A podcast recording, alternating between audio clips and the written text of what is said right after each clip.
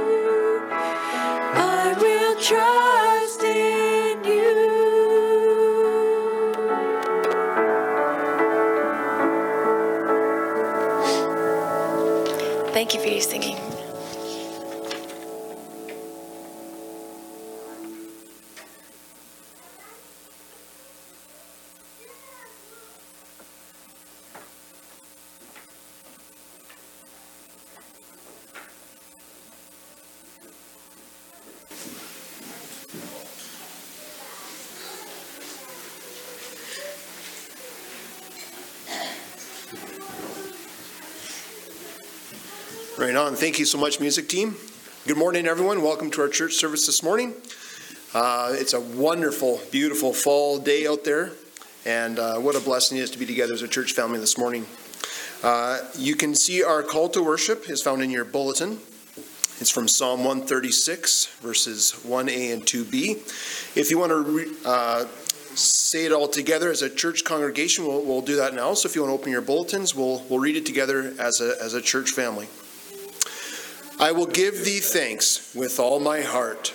I will sing praises to thee and give thanks to thy name for thy loving kindness and thy truth. Amen. Let's open our service with a word of prayer. Father in heaven, we bow before you, recognizing uh, your goodness, your mercy, your holiness. And uh, we're just so grateful to be together this morning as a church family that we can gather freely and uh, to worship your name and to give praise and glory and honor to you. So we just ask your blessing upon us this morning, and uh, we pray that what you see and hear from us will be a pleasing sound. In Jesus' name we ask this. Amen. Chris Sloan.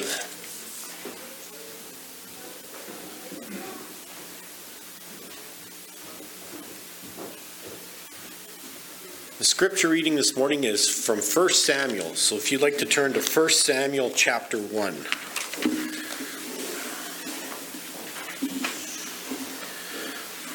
First Samuel chapter 1, and we're going to read the whole chapter.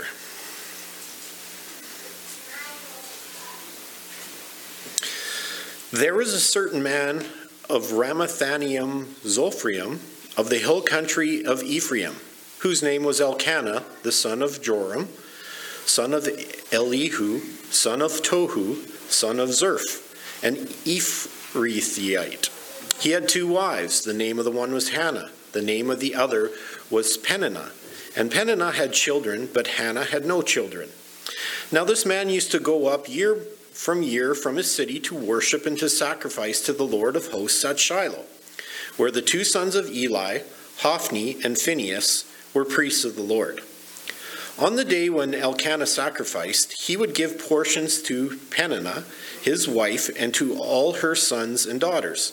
But to Hannah he gave a double portion, because he loved her, though the Lord had closed her womb. And her rival used to provoke her grievously to irritate her, because the Lord had closed her womb. So it went on year by year. As often as she went up to the house of the Lord, she used to provoke her. Therefore Hannah wept and would not eat. And Elkanah, her husband, said to her, Hannah, why do you weep? And why do you not eat? And why is your heart so sad? Am I not more to you than ten sons? After they had eaten and drunk in Shiloh, Hannah rose. Now Eli the priest was sitting on the seat beside the doorposts of the temple of the Lord.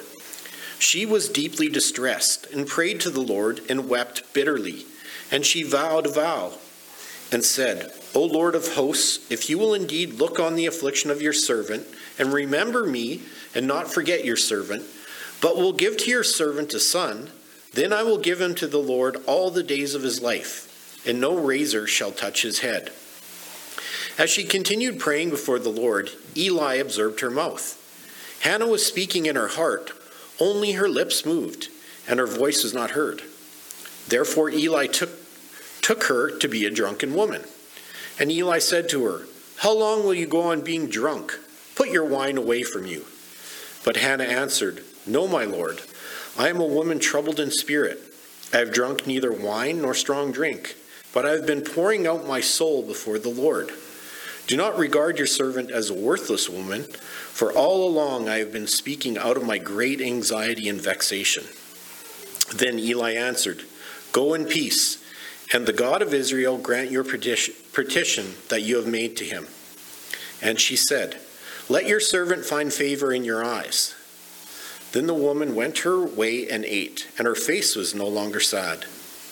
They rose early in the morning and worshipped before the Lord, and they went back to their house at Ramah. And Elkanah knew Hannah his wife, and the Lord remembered her. And in due time Hannah conceived and bore a son, and she called his name Samuel. For she said, I has asked for him from the Lord. The man Elkanah and all his house went up to offer to the Lord the yearly sacrifice and to pay his vow. But Hannah did not go up, for she said to her husband, As soon as the child is weaned, I will bring him, so that he may appear in the presence of the Lord and dwell there forever. Elkanah, her husband, said to her, Do what seems best to you. Wait until you have weaned him. Only may the Lord establish his word. So the woman remained and nursed her son until she weaned him. And when she had weaned him, she took up with her along took up along with her a three-year-old bull, an ephah of flour, a skin of wine, and she brought him to the house of the Lord at Shiloh. And the child was young. Then they slaughtered the bull, and they brought the child to Eli. And she said, O my Lord, as you live, my Lord, I am the woman who is standing here in your presence praying to the Lord. For this child I prayed, and the Lord has granted me my petition that I had made to him. Therefore I have lent him to the Lord. As long as he lives, he is lent to the Lord. And he worshiped the Lord there.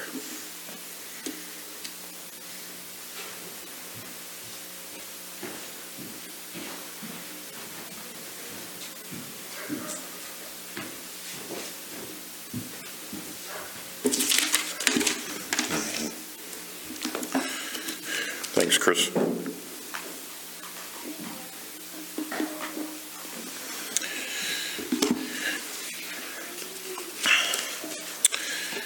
Let's, uh, again, as we always do, let's just uh, bow our heads and ask God to guide our thoughts as we look through this uh, passage of Scripture. Lord God, we want to give thank you, give thanks to you for your word to us, and uh, just ask that as we go through this, that you would give us understanding as to what is going on here and what you are saying to us through it. I ask, Lord, for a great deal of your wisdom in speaking your word as it should be spoken, and uh, as you would want it spoken so all of us could hear what you are saying and not necessarily what I'm saying. So, Lord, take, take over, and uh, we just ask that you would speak to us and that we would all open our hearts to what you have for us. We, this morning, we pray in your name. Amen. So, because we are doing uh, child dedication this morning, I thought I would take this opportunity to preach a sermon about parenting. There are several families in our church that are kind of in the middle of raising children. Gloria and I are finished with that stage, but some of you are right in the middle of it. I don't often preach about parenting or child rearing, so I think it's appropriate on this child dedication Sunday to take this opportunity to do that. Parenting is likely one of the most rewarding and joyful things there is to do in this world. And at the same time, likely the most frustrating and the most tiring and the most stressful thing there is to do. Um, somebody gave this advice to mothers, so Shauna, listen up.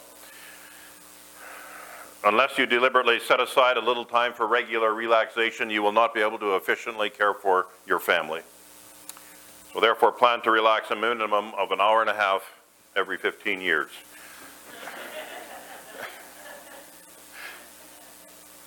But despite the stress and the fatigue that comes with it, when all things are considered, children are a joy. And none of us parents would have it any other way. But it is a fact that parenting is a great responsibility. God entrusted these children to us, and as Christian parents, we are responsible to raise them for Him. Excuse me. And no matter what anyone might think of or tell you, parents more than anyone else influence their children. Uh, it is said by leading educators and psychiatrists and psychologists and so on that the first five years of a child's life are crucial years in a child's development. Behavior, they claim, is set by age five, generally speaking. Now, of course, in the first five years, a child is almost exclusively their parents. So parents have a huge influence on their children, probably more so than anyone else. I'm sure we all want children who will grow up to be people of God, but they must be started right. And that's what this sermon is all about. What I'm going to say here this morning is likely not going to be new to anyone who's here. You've likely heard these truths before. But when it comes to the truths of the Word of God, we need to remind ourselves of them over and over again because these truths are timeless, timeless truths. They're always true, no matter what the time or the place. We're going to be looking this morning at the first chapter of 1 Samuel, which Chris just read for us. It's the story of Samuel's parents and the birth of Samuel. Samuel, who became later a great prophet of God and, and would come to have a huge influence on the nation of Israel and turning them toward God, back toward God. This first chapter of 1 Samuel gives us the glimpse into the home that Samuel was born into. Now, the context of this story is significant. It was a spiritually dark time in Israel as this book opens. Just coming out of the period of the book of, of Judges, the period the book of Judges describes for us. If you ever read the book of Judges, you, you know it was a dark time in Israel's history. Um, yes, there was still the tabernacle of God. Uh, there's still a priesthood, but the priesthood is corrupt and sinful. The people in general had incorporated the worship of many different idols into their worship of the one true God. The personal lives of the average person in Israel was anything but godly. All kinds of sin were rampant at this time. That's the kind of place Israel was as this book opens. The home of Elkanah, however, was different. It was a home where God was still worshiped and loved.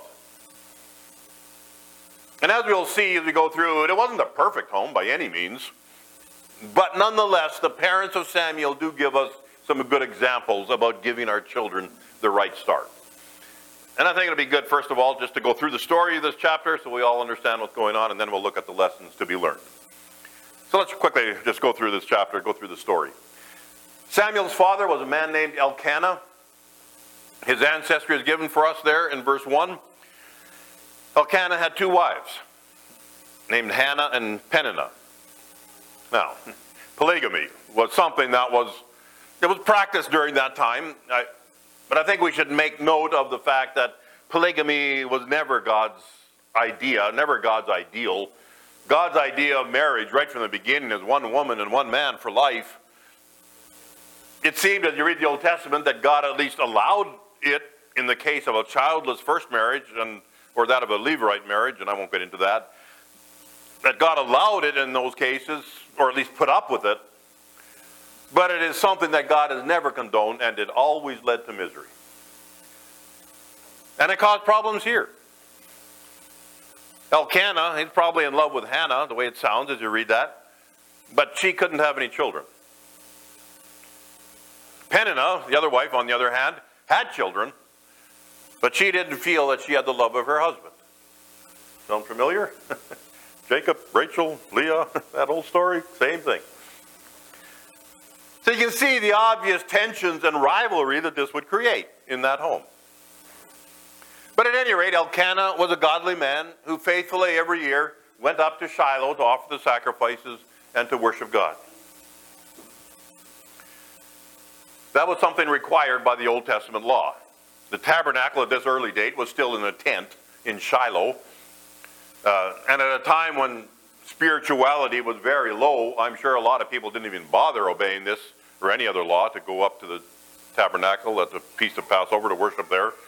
Uh, so Elkanah stood out in his faith and obedience and his obvious desire to walk with God as he very faithfully every year went up to the tabernacle of God at Shiloh to worship.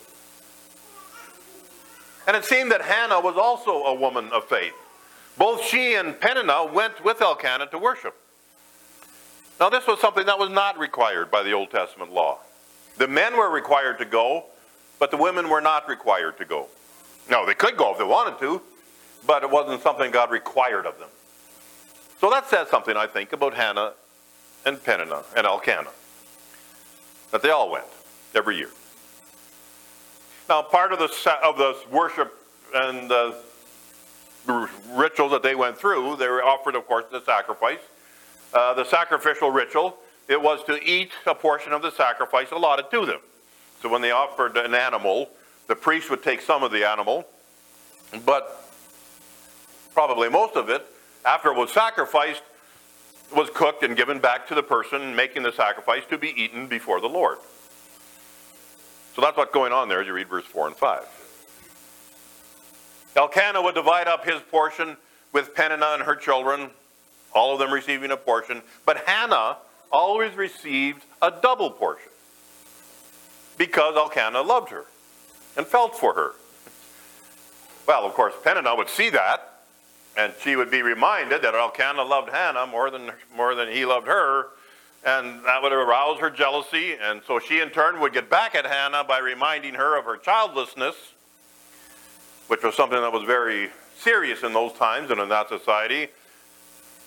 To not have a child was the worst thing that could happen to a woman. So she had rubbed that into Hannah to the point where Hannah would be in tears and unable to eat. Elkanah tried to console her, but obviously it wasn't very effective. Sometimes we as men, we try our best to console our wives when there's trouble, but uh, we fall a lot short sometimes.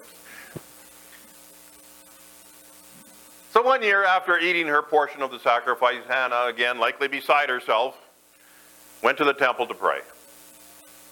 And she was deeply disturbed and distressed, and she just poured her heart out to God. And she made a vow to the Lord, saying that if the Lord would look kindly on her and take note of her affliction, and give her a son, she would give him back to the Lord to serve him all the days of his life. So she dedicated him to be a Nazarite. Uh, that's talked about in the Old Testament. You can look it up sometime. We won't take the time to go through it now, but that's what's not meant by not ever cutting his hair. That's part of the Nazarite vow. So verse 11 talks about that. It was a sign of the parents' dedication to the service of the Lord for life. So that's what Hannah promised. She would give the son back to God for him to serve all the days of his life. So she's there at the temple, pouring her heart out.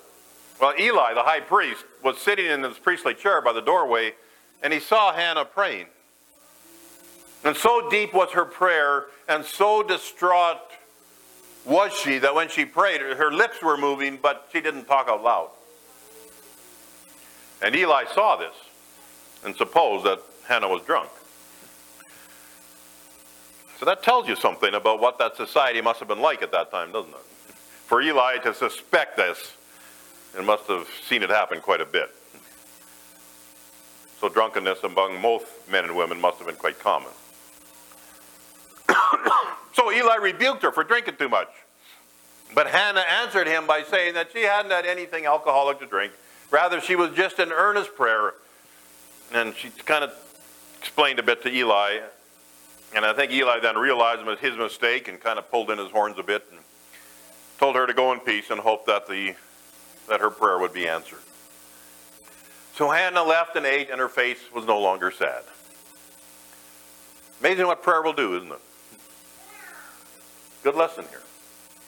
We can make this a sermon on prayer if we wanted to. Nothing like deep, earnest prayer and pouring out your soul to God to bring peace to your heart and happiness to your face. Kind of what Paul says in Philippians 4, verse 6 and 7, where he says, Be anxious for nothing, but in everything, through prayer and supplication, let your requests be made known to God, and the peace of God, which passes all understanding, will guard your hearts and your minds in Christ Jesus. So, anyway, the whole family went home, and God answered Hannah's prayer. She conceived, and in due time she gave birth to a son, and she named him Samuel. Samuel, it means name of God. So she named him that because she had asked him of the Lord. When the time came for them to go back to Shiloh the next year, Hannah didn't go. She told her husband that she would wait until Samuel was weaned and she would take him with her and leave him at the temple before she would go again. So that's what they did. So I don't know what a time period. Uh, apparently, Jewish children were weaned normally at about the age of three years old. So when the time came, Hannah kept her vow before the Lord. And she brought Samuel to the temple along with an offering and a three year old bull. Some of your translations might say three bulls, and some say three year old bull. Um, some uncertainty as to what the original reading is there and how to translate it. But anyway, brought that offering and an ephah, or about two thirds of a bushel of flour. They presented the sacrifice and went through the ritual, and then they took Samuel to Eli, the high priest. And Hannah explained to him that she was the woman some years back that had prayed in the temple, and she had prayed for this boy. And God had heard her, God had answered her prayer, and she had dedicated him to the Lord for as long as she lived.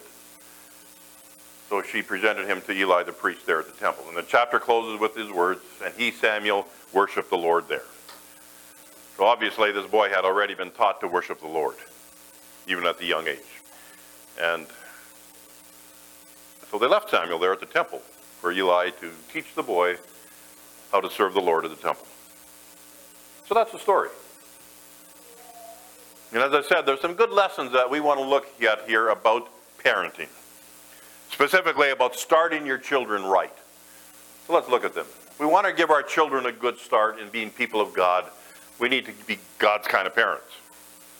And we can be God's kind of parents by following the examples of Elkanah and Hannah here in verse in this chapter. So, very quickly, three things I want to look at. Three examples. Number one, they put the things of God first. They put the things of God first. Obviously, both Elkanah and Hannah were people who had strong belief and faith in God. In a time when apostasy was rampant and people were forgetting about God and getting into idol worship, Elkanah remained faithful. He went up faithfully every year to sacrifice and worship before the Lord. So he stands out as a man who put the things of God first. Hannah also. She wasn't even required of the Lord to go up to the temple for the yearly sacrifice, but obviously she wanted to. And so worship of God was something that was a top priority in her life as well. now, as we've already seen, it was not a home without problems. There are no perfect homes. Every home has their issues. And this home was not a perfect home. But the bottom line, at least it was there was a faith and a belief in God and a commitment to making the things of God a priority. Matthew Henry, in his commentary, says in his old English style about the problems in this home, and we went through what the problems were. Uh, but anyway, Matthew Henry, in his commentary, he says, Doubtless Elkanah was a man who believed and acted on that belief. If the devotions of a family prevail not to put an end to its divisions, yet not let, or sorry, yet let not the divisions put a stop to the devotions. Huh. Isn't that good? If the devotions of a family prevail not to put an end to its divisions, yet let not the divisions put a stop to the devotions. What a mouthful of truth. So often, what happens when we run into problems, we kind of go off the deep end. And we say, What's the use? This isn't working. And just throw all your devotion to God and just go down full steam ahead. Don't do that. Problems come. Yes, they will come. But don't let that drive you away from God. And parents, if you want to start your children off right in being people of God, you need to be parents who put the things of God first.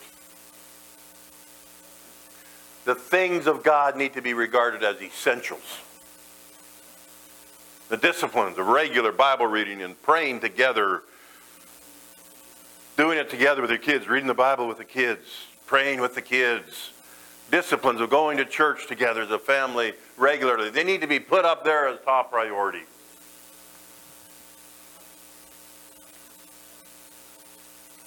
And even if it doesn't put a stop to some of the problems you're facing, don't let the problems put a stop to those disciplines.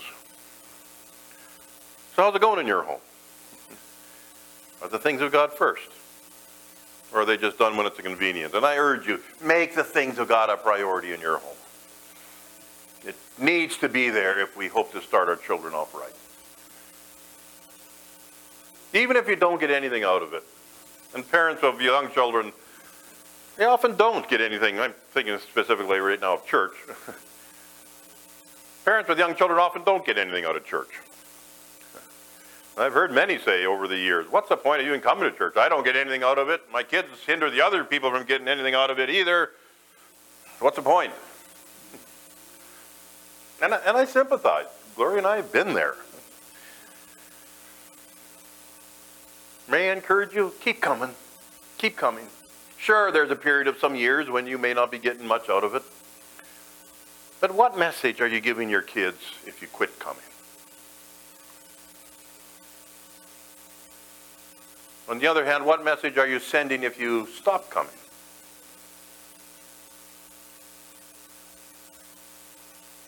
And what message are you sending if you keep coming anyway? I want you to think about that. You need to give your children the message that the things of God are important and our number one priority no matter what. And establish a discipline in your home that this is important. And your kids will learn that discipline. And in the long run, toughing out those years and keep on coming even when it was more of a frustration than a blessing will pay huge dividends. Put the things of God first. Second example, they were people of prayer. They were people of prayer. And that really comes out in Hannah's life. I'm looking at Hannah here. She was a woman who, in the darkest hour, turned to God in prayer. We've already taken note of the effect it had on her. Her face was no longer sad after she had poured her heart out there at the temple. The tremendous therapy in prayer. Being able to take our concerns to God and leave them there. And what a tremendous lesson it teaches our children. When they see us as parents in the darkest and hardest times, go to God in prayer and come away at peace, knowing that God will look after it. They see our faith. They see that our faith works. And they will come to deeply desire the faith for themselves personally when they get old enough to understand it all. Are you a praying family? I, I know it isn't easy. little one's underfoot. You finally get to bed, you're so tired you can't concentrate on praying. Yeah, I, I, I know that. it's a discipline that must be learned and developed. And yeah, you don't have to pray at evening. There's other times in the day. But it's essential. Prayer. Not only between husband and wife, but prayer with the children as well, and encouraging your children to learn how to pray. And beyond that, let your children see that you always go to God in prayer when faced with difficulties. And that you have faith enough to leave things in God's hands and go away at peace. What a lesson in the reality of faith to your children. If you want to give your children a good start at being people of God, you need to be parents of prayer.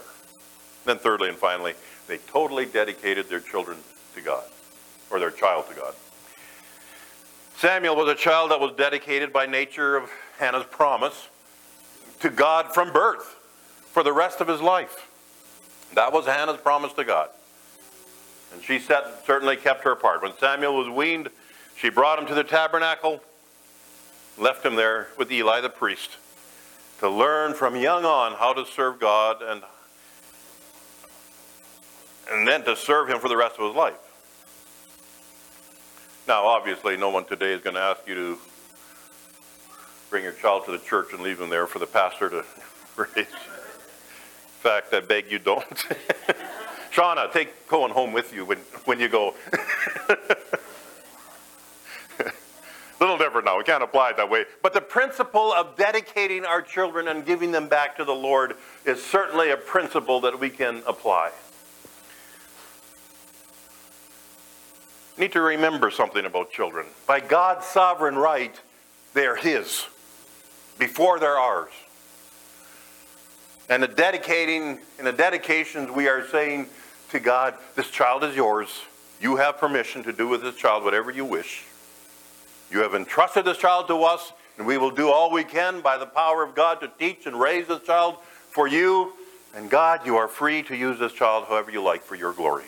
This child is yours.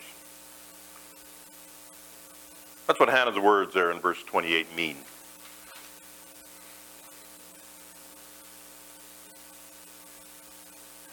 According to one commentator, when you translate that literally, Hannah is saying, The Lord gave him to me, and now I have returned him, uh, whom I attained by prayer, to the Lord as one asked or demanded. Do you view your children like that, parents? Have you totally in your mind given them back to God? Given him in your mind? Have you given God permission to do with them whatever he might see fit to do? Do you view them as an entrustment loaned to us by God to raise them right and teach them right, but nonetheless they're still God's children?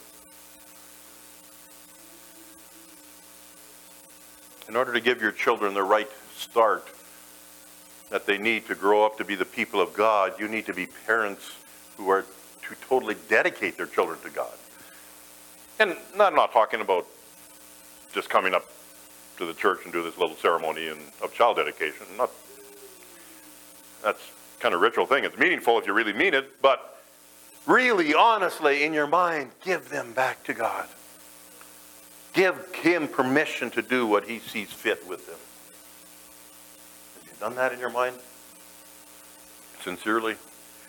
That's what you need to do. Totally dedicate your child to God. So, therefore, we see from the examples of Elkanah and Hannah what kind of parents we need to be to give our children the right start to grow up and be people of God. We need to, number one, put the things of God first in our homes. Number two, we need to be people of prayer. Number three, we need to totally dedicate our children to God. How's it going in your home? Is God and the things of God given top priority? Is prayer taking place regularly? Have you given your children back to God? Parenting is one of the most difficult things that you'll ever do in life. Make sure you do it God's way. Make sure you're following the examples of Elkanah and Hannah and God will reward you. We're just going to take our time of silence as we always do every Sunday, and I'm just going to give you a few moments. Just open your hearts to God and just listen to what God may be saying to you individually and personally this morning, what God may be saying to you through this. And then after we're done that, I'll ask Shauna and Curtis to come and Cohen to come up. So I'll just give you a few moments of silence. Just listen to what God may be saying to you personally here this morning.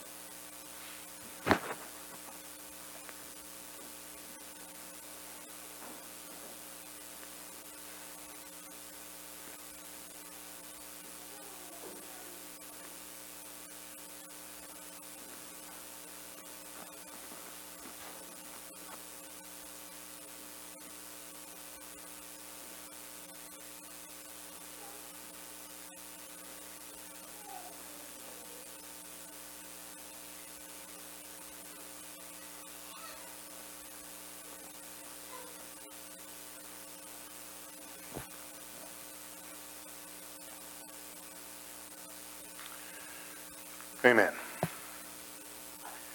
So at this point, I'm going to ask Shauna and Curtis and Cohen to come up here, please.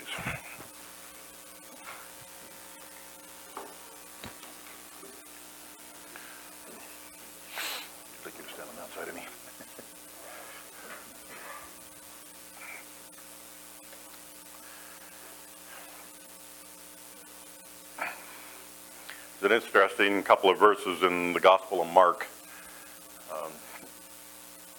familiar passage probably to most of you. It says they were bringing their ch- the children to him so that he might touch them, talking about Jesus. The disciples rebuked them, but when Jesus saw this, he was indignant and said to them, Permit the children to come to me. Do not hinder them, for the kingdom of God belongs to such as these. Truly I say to you, whoever does not receive the kingdom of God like a child shall not enter it at all.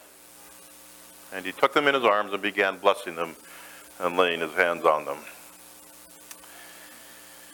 The family, as I said, is a divine ordin, is a divine institution ordained by God from the beginning of time.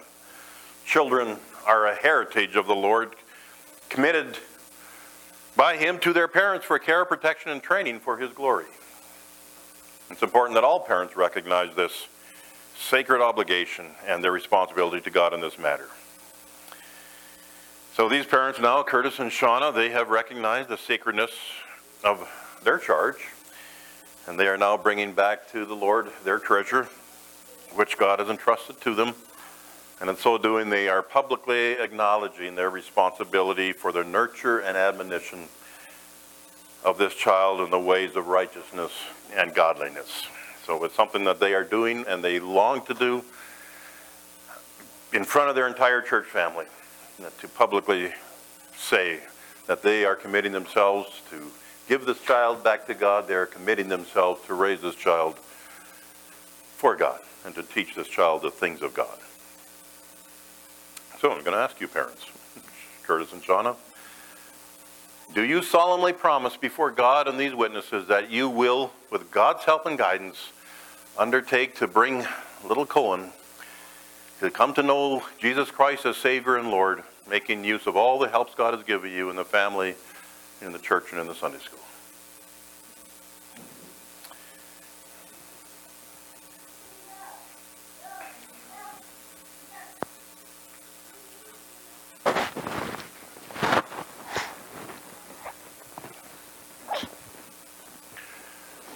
the name of the Lord Jesus Christ, we present this child, Cohen Michael Diddick, to God, to his protection, and to his saving grace. Let's pray. Our Heavenly Father, we want to thank you so much for Cohen. Thank you, Lord, for the blessing that he is already. Thank you, Lord, that you have entrusted him to Curtis and Shauna. Thank you, Lord, that they are making this step now to commit themselves to raising this child for you. And Lord, I pray you give Curtis and Shauna, both of them, a great deal of your wisdom and discernment. Lord, there's going to be difficult times ahead. There's going to be many joys, but there also will be difficulties. Help them, Lord, to commit themselves to walking with you through the difficulties, to staying close to you through the difficulties, to turn to each other through the difficulties, and turn to you. And I pray, Lord, that you'd give them wisdom and discernment to understand little Cohen's personality as he starts to grow and develop, to understand the way he should be raised, as you have told us in your word, to raise up our children in the way they should go. And Lord, help them to understand what way that is. And Lord, that you'd give them wisdom and guidance. Lord, for little Cohen, I just pray your hand upon him, your hand of blessing on him. I pray, Lord, that you would give him a soft heart toward the things of God. That as he grows, he will have that thirst for you. And that as you give him understanding, when he comes to that age of understanding, Lord, that it would be just a natural thing for him to turn his heart toward you and give his life to you. And Lord, you'd have your hand of blessing on him and raise him to be a strong man of God who will be your servant in the days ahead. Lord, we give him back to you. This is your child. Please take him and use him to your glory and to your ministry. We pray this all in the name of our Savior, Jesus Christ. Amen.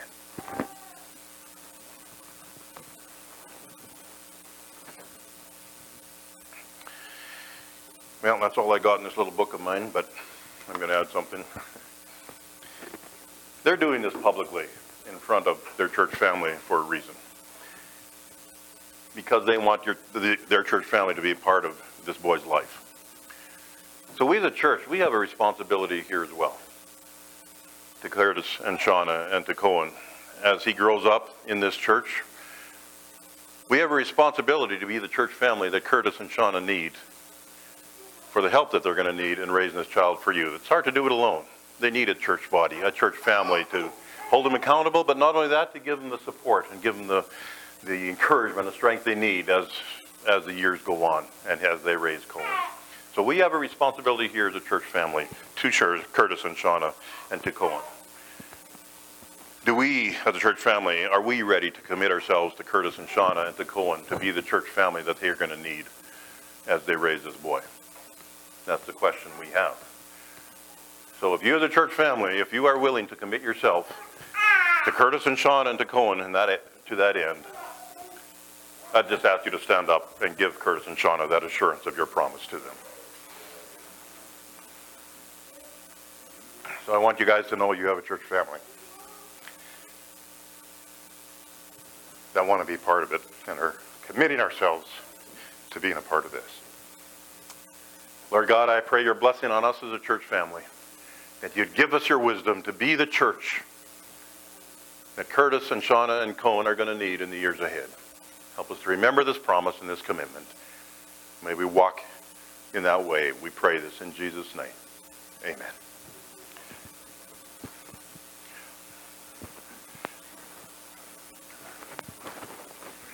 Thanks.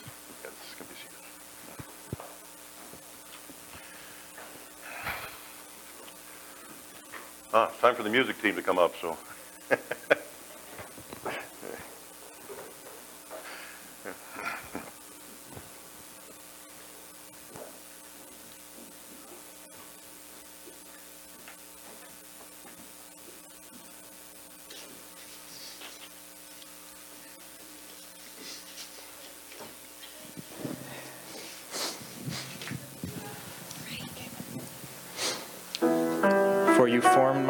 You wove me in my mother's womb. I will give thanks to you, for I am fearfully and wonderfully made. Wonderful are your works, and my soul knows it very well. My frame was not hidden from you when I was made in secret, and skillfully wrought in the depths of the earth. Your eyes have seen my unformed substance, and in your book were all written the days that were ordained for me, when as yet none there was not one of them.